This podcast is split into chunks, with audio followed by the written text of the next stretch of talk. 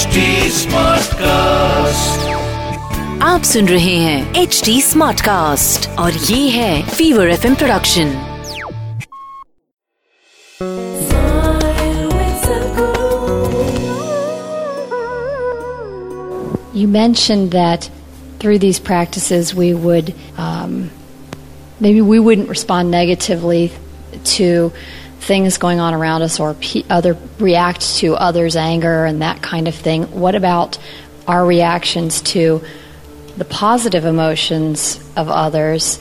Um, does that level out as well?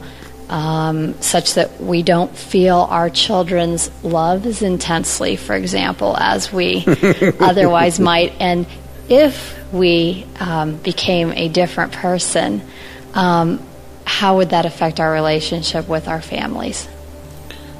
Now, uh, I was not talking about you becoming insensitive to life.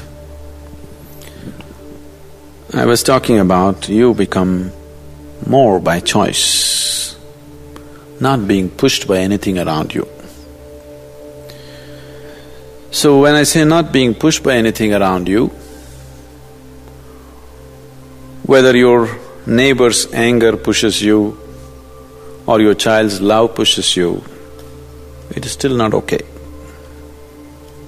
Now, you respond to your child's love, that's different.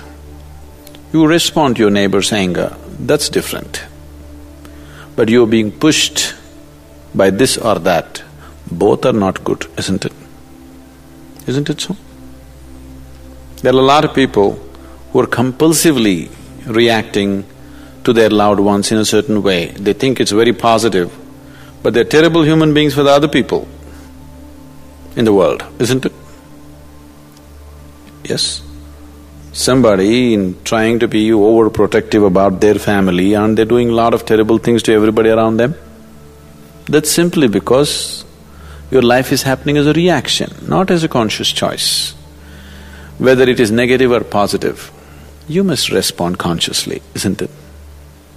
So your energies are organized enough that you don't become an instant reaction to anything. Anything that comes, you have the little space within you to respond consciously. So whether it's your child or your mother or God himself comes, you must respond consciously. It's important, isn't it?